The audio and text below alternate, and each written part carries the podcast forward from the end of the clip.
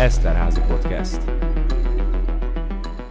Köszöntöm kedves hallgatóinkat! Önök az Eszterházi Podcast legújabb epizódját hallják. Én Bajnok Dániel vagyok, az Eszterházi Károly Katolikus Egyetem Történelemtudományi Intézetének adjunktusa. A mai epizód vendége pedig dr. Kertész István professzor, ókortörténész és sporttörténész, az MTA doktora, egyetemünk professzor émeritusa, akit a köztársasági elnök 2021. augusztus 20-án a Magyar Érdemrend tiszti keresztjével tüntetett ki, így ismerve el az ókortudomány, illetve az olimpia történeti kutatások területén elért, nemzetközileg is jegyzett eredményeit, valamint a felsőoktatásban végzett több évtizedes munkáját. Professzor úr, a közöttünk lévő szakmai és személyes kapcsolat okán a műsorban is tegezve szólítalak meg, és azzal a szemtelennek tűnő kérdéssel kezdem, hogy téged, aki annyi mindent látott és tapasztalt már, lehet-e még egyáltalán meglepni? Számítottál-e rá, hogy az általad alkotott gazdag életmű, ne felejtsük el, mint egy három tucat önálló kötet és több száz szakcikk szerzője vagy,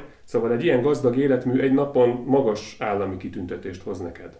Számítani nem számítottam rá, legfeljebb halvány remény élt bennem, hogy egyszer komolyabb elismerést is kapok. Tanítványaim szeretete mellett a munkámért, nagyon jól esett az, hogy, és ez meg is lepett, hogy pont a születésnapomon, tehát augusztus 19-én, amikor a 79.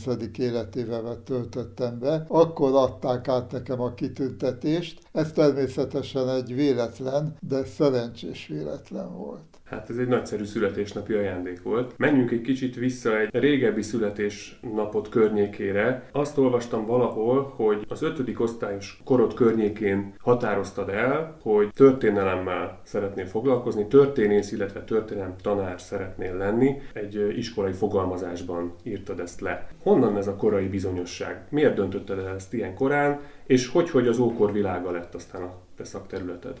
Volt egy szobafestő mázoló nagybátyám, aki ellátott olvasmányokkal, és egyik legelső olvasmány, amire emlékszem, az a római regékről szólt. Romulus és Rémus története, Ineász és így tovább históriája. A másik kedvenc olvasmánya meg az egri csillagok volt, az Isten rabjai és a láthatatlan ember, tehát Gárdonyi Géza. Abban az időben, ugye 1952-ről beszélünk, amikor 10 éves voltam, akkor Hát a mozi jelentette az olvasás mellett az egyedüli szórakozást. Igen szegény sorban éltünk. Hát apám ő abban az időben a Recski tábor rabja volt, és még rádiónk sem volt oda-haza, úgyhogy főleg olvastam könyvtárból szerzett könyveket, és ezek az olvasmányok töltötték be a fantáziámat, a képzeletvilágomat. Este lefekvés előtt nagy csatákat vívtam, rendszerint megvertem a Muhi csatába a tatárokat, a törököknek is jaj volt tőlem, tehát az a történelem iránti szeretetem az az minden egyéb érdeklődésemet felülmúlta, és amikor írni kellett egy dolgozatot, ahol a címe, hogy mi leszek, ha nagy leszek, akkor azt írtam bele, hogy történelem tanár. Nem azt, hogy történész, mert azt sem tudtam, hogy az mi fántenem. Történelem tanár akartam lenni, és aztán a középiskolában az ötvös gimnáziumban jártam, csak tovább erősödött ez a vágyam. 1960-ban, amikor a negyedik osztályt végeztem, megnyertem a gimnázium történelem tanulmányi versenyét. Utána nem vettek fel az egyetemre, jó lehet fizikai dolgozók gyermekeként, és megfelelő pontszámmal erre esélyem lehetett volna, de 1960-ban még valahogy számított az apám internált múltja. Persze itt meg zárja jegyezni meg, hogy őt kommunistaként internálták. De 1962-ben fölvettek, és 67-ben latin történelem főszakon és magyar harmadik szakon jeles eredménnyel diplomáztam. Ami még egészen különlegesé teszi ezt, hogy ehhez neked dolgozni is kellett. Tehát te az egyetem mellett nem úgy, mint sok mai diák, aki még ösztöndíjat kap és kényelmesen tanulmányain kívül semmi másra nem kell koncentrálnia, te dolgoztál, még miatt felvettek volna nyomdásznak. A nyomdász Igen, szakmát tanultam én ki. kitanultam a Kossuth nyomdában a nyomdász kéziszedő szakmát, sőt, annak egy speciális ágazatát, a matematika szedést mert abban az időben még ollomformákkal nyomtattak, és az ollomformák azok sok apró kis figurából állították össze például az emeletes törteket, a hatványokat és így tovább. Hát azt megtanulni, hogy a technikáját az külön tudomány volt, és akkor, amikor fölvettek az egyetemen 1962-ben, akkor egy ideig minden este 7-től 11-ig a Kossuth nyomdában dolgoztam. Emlékszem a Matrix számítás kézikönyvét szedtük, azt, azt készítettük, és sokáig meg is őriztem kezem nyomát, át, de hát az évtizedek múlásával ezek az emlékek már elmúltak. És mi volt az, ami az egyetemi tanulmányai során megerősítette benned, hogy az ókor lesz az, amivel foglalkozni szeretnél? Annak idején az volt a metódus, hogy tanulócsoportokra osztottak minket, és a tanulócsoportokat beosztották adott személyhez szemináriumi foglalkozásra. Tehát nem az volt, mint később, hogy a diák maga választhatott a szemináriumi csoportok közül.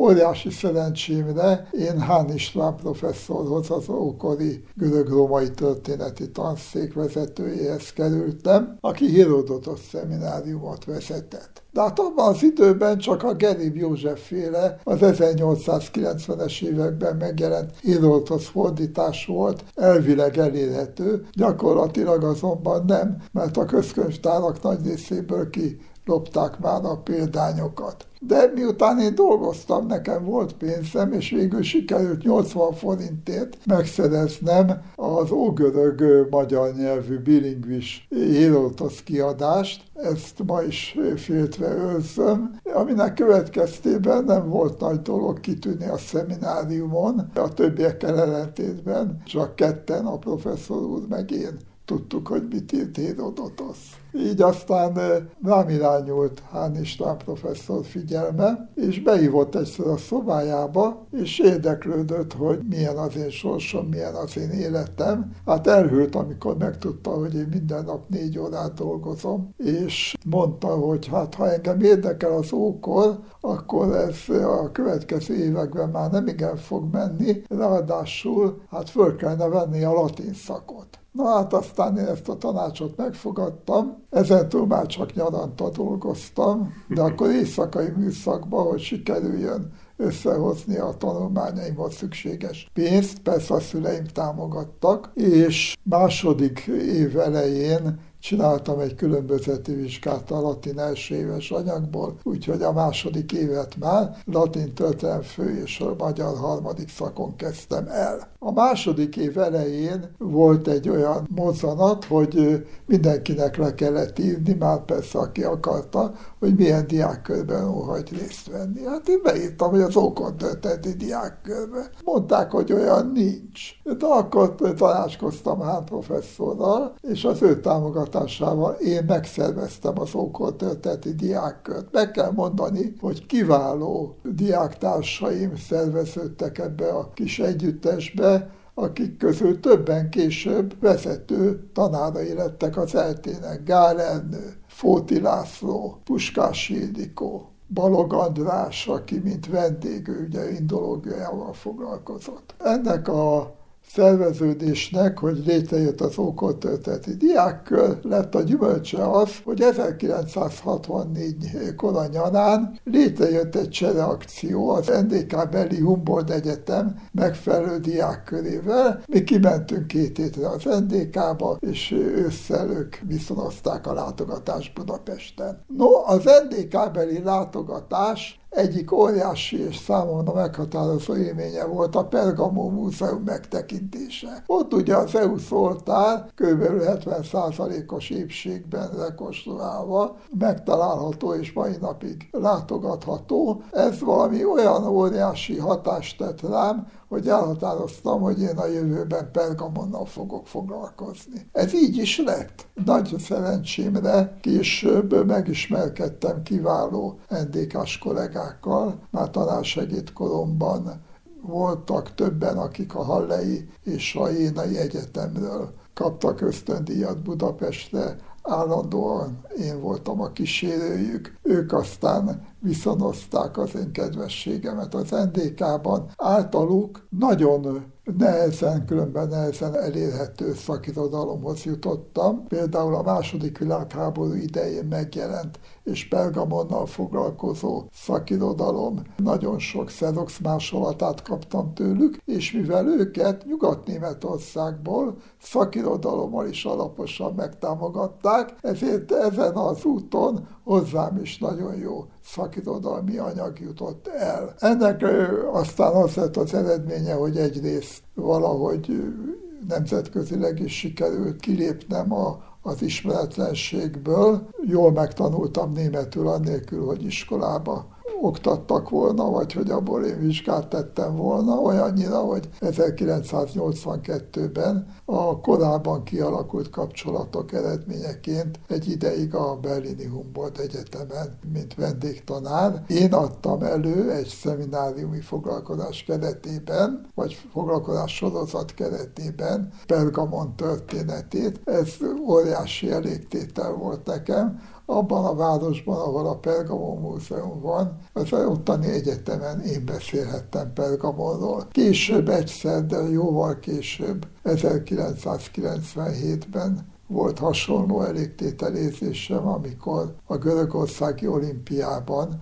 az Aténi Testnevelési Egyetem lányhallgatóinak, mert ott nem volt koedukált oktatás a testnevelés szakon. Nos, a lányhallgatóknak én tartottam előadást ókori sporttörténetből, olimpiában. Hát ezek nagyszerű élmények, és ehhez ugye az is kellett, hogy több egyetemen is kipróbáld magad, említetted már az eltét, említetted már a Berlini Egyetemet is, 82-es szép emlékeket, és aztán neked a testnevelési egyetem is főállású otthonoddá vált. Hogyan alakult ez? Hogyan kerültél az ELTE után a testnevelési egyetemmel is kapcsolatba? 1986-ban a Magyar Olimpiai Akadémia egy kirándulást szervezett az akadémisták számára olimpiába, Görögországba, és engem kértek meg, hogy szakmailag vezessem ezt a kirándulást. Annak előtte én soha nem jártam Görögországban. Görögországgal épp úgy jártam, mint Rómával. 1983-ban jelent meg a Hódító Róma című könyvem első kiadása, de én csak tíz év múlva jutottam el Rómába. Az én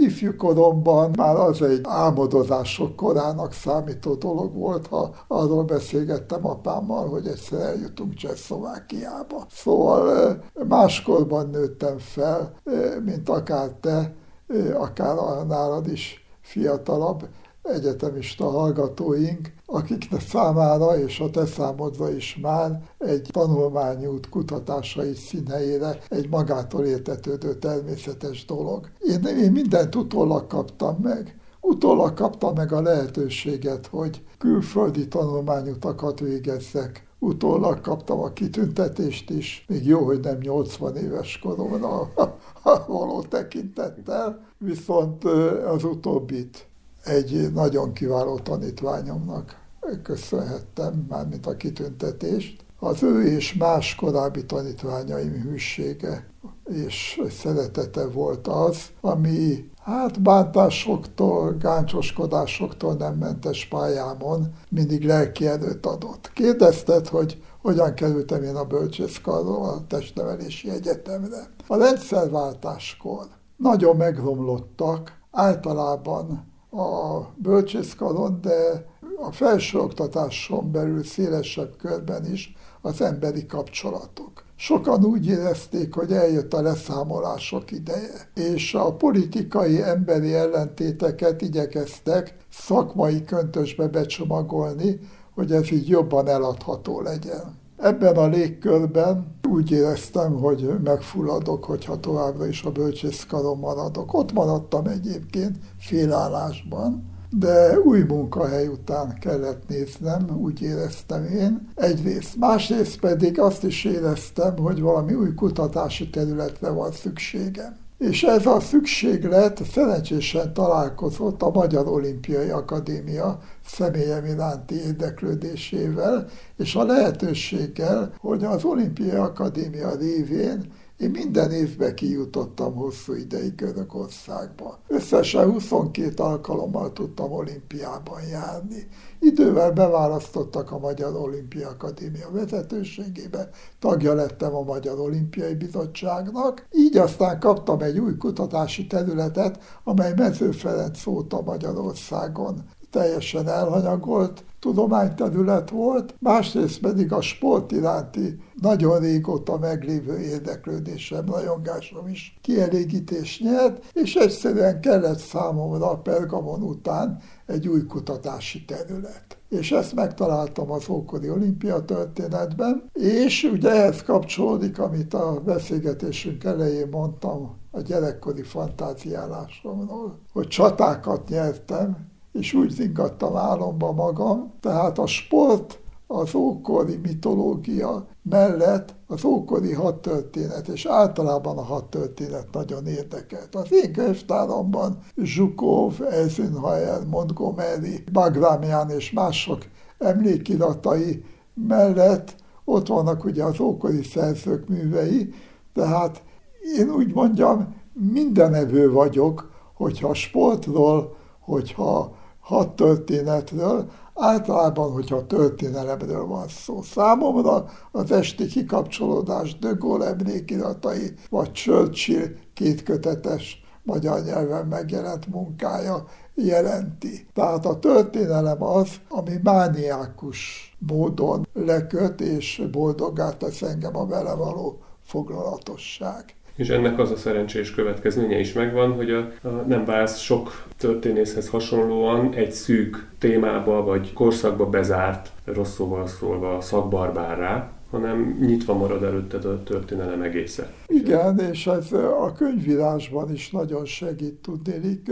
Az, hogy mindenevő vagyok, ez azt jelenti, hogy rengeteg asszociációs gondolat merül fel bennem. Nagyon izgatnak a párhuzamok. Párhuzamos jelenségek az ókor, a középkor, az újkor és a modernkor mozzanatai között. A sporttörténetben nagyon izgalmas az, hogy mi volt a hasonlóság és mi volt a különbözőség az ókor és a modern olimpiai mozgalom között. Ugye e-, ezen a téren rengeteg félreértés van, ami behatárolta a legújabb kodi olimpiai mozgalom lehetőségeit is, nők részvétele, a professzionalizmus és így tovább. A Görög Sportvilága című könyvem alcíme a jelenbe tekintő múlt, pontosan ezekkel a kérdésekkel foglalkozik. Számos könyved jelent meg mind a mai napig, számos területéről az ókornak, és ha csak az elmúlt öt év termését nézzük, akkor azt láthatjuk, hogy újabban ismét a hat történet az, ami dominál a munkádban.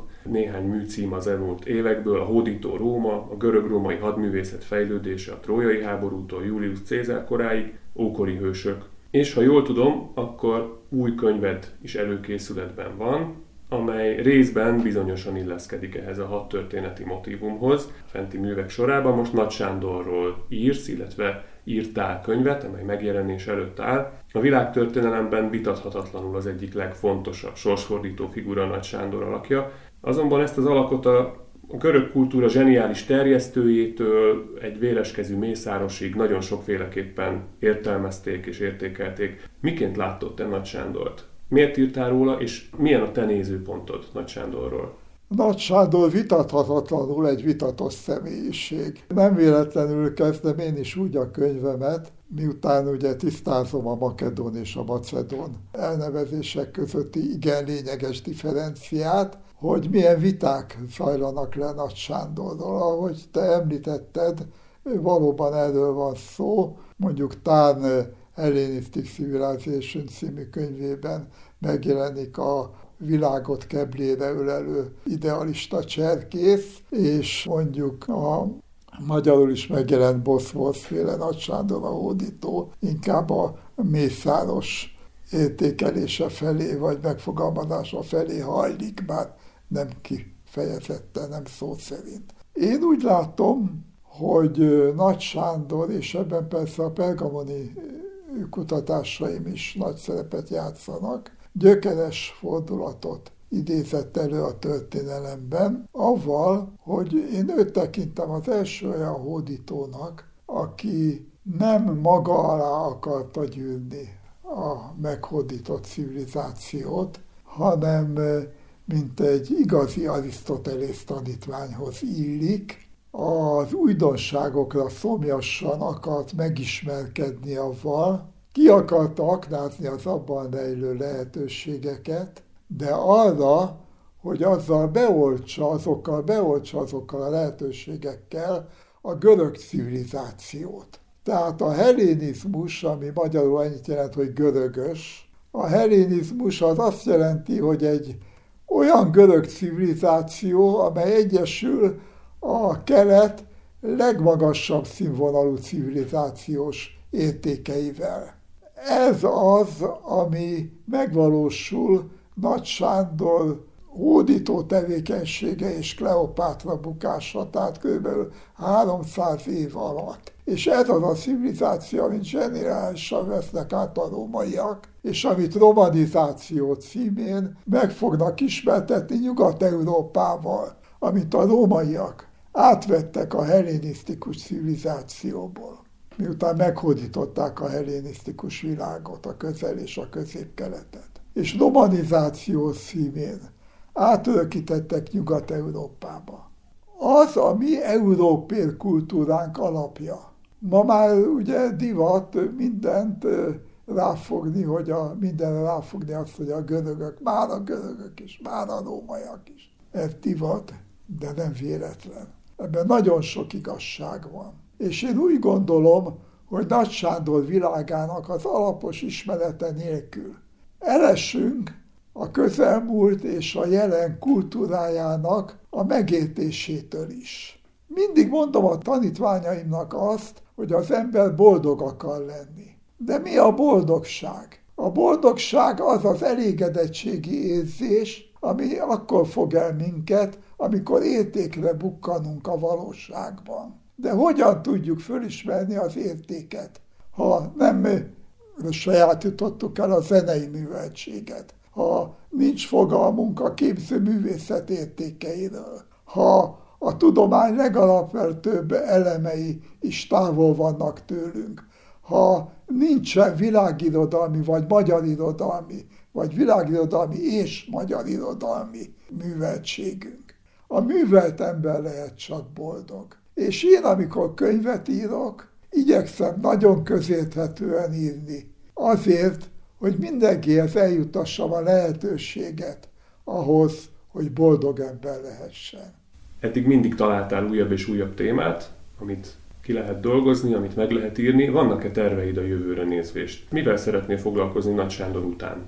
Ez egy nagyon nehéz kérdés. Az ember 80 éves korában, már ugye a 80-at töltöm éppen, bizonytalan abban, hogy milyen távolat tud tervezni. Én, én imádtam tanítani. De Nem már... még el, de azért tegyük hozzá, hogy hosszú időn keresztül az Eszterházi Károly Egyetemen is tanítottál. Igen, és hogyan kerültem oda, hát ez is egy külön történet. Amikor nyugdíjba mentem a Szemülvejsz Egyetemről, akkor a Testnevelési Egyetem a Szemülvejsz Egyetemhez tartozott szervezetileg, mint testnevelési és egészségtől, testnevelési és sporttudományi kar. Akkor kaptam a felkérést, hogy tegyem át székhelyemet Egerbe. A tegri csillagokról már beszéltem, és ezt a város többször is meglátogattam, és nagyon szerettem. De ráadásul 1966-ban az EGRI főiskolán végzett a feleségem. Az olimpiai akadémiai mozgalomban több EGRI barátom volt, Szabó Béla, aki professzor volt a testnevelési tanszéken Egerben, akkor az EGRI Sportmúzeum megalapítói is a baráti körömhöz tartoztak. Következésképpen volt affinitásom, ahogy azt mondani szokták a város iránt. A városnak pedig régi óhaja volt már Mária Terézia óta, hogy a főiskolája egyetemé váljék. 2002-ben, amikor oda kineveztek professzornak, akkor egy olyan akadályt sikerült ezzel az intézménynek legyűrnie, ami addig fennállt. Az Akkreditációs Bizottság azt kifogásolta addig, hogy nincsen tudományos fokozattal rendelkező oktató az ókor történet területén. Na, odaigazolásommal ez oldódott meg, és akkor még főállásban tanítottam a Testnevelési Egyetemen, Egerben is főállással, viszont a bölcsészkaron az eltén meg félállással. Tehát mondhatnám azt, hogy utolsó aktív éveimben voltam valóban a, a legelfoglaltabb az oktatással, és ez nem csak anyagilag elégített ki, vagy nem elsősorban anyagilag, hanem érzelmileg. Nagyon jól esik elmondani, hogy 1969 és talán 2015 között 46 éven keresztül vettem részt a felsőoktatásban. 2015 az volt azt hiszem az utolsó olyan dátum, amikor még levelezőket tanítottam Egerben. Több ezerre tehető azoknak a száma, akiket én taníthattam. Néhány tucatra tehető azoknak a száma, akikkel még valamilyen szorosabb vagy lazább kapcsolatom van, és fél tucatra tehető azoknak a száma, akikkel napi kapcsolatban vagyok és ki tudja, mennyire tehető azoknak a száma, akik a könyveidet olvasták és olvassák, és nem tudom, hogy visszatérjünk-e még arra, hogy vannak-e terveid a jövőre nézvést. Foglalkoztam olyan tervvel, hogy esetleg a görög világnak, a görög-római világnak a szexualitáshoz való viszonya ami hogyan alakul. és aktuális kérdés. És ehhez meg is kezdtem szakirodalom gyűjtését, de az is felmerült bennem, hogy miután 2008-ban megszűnt a kapcsolatom a testnevelési egyetemmel, és utána már csak hat történettel és hellenisztikus történelemmel foglalkoztam, hogy talán föl kellene újítani ókori olimpia történeti kutatásaimat, és az azóta elsajátított szakirodalom és személyes élmények alapján talán kiegészíthetném azt, amit korábban az ókori olimpiákról írtam. Ennek az utóbbi tervnek van rövidebb távon nagyobb realitása. Hát legyen így, valósuljon meg. És mivel az időnk lejárt, én most köszönöm szépen a beszélgetést a Magyar Érdemrend tiszti keresztjével kitüntetett dr. Kertész István professzor úrnak, és köszönöm a hallgatóknak is, hogy velünk tartottak. Ez az Eszterházi podcast volt, legközelebb újabb érdekes témával jelentkezünk. Addig is viszont hallásra. Eszterházi Podcast.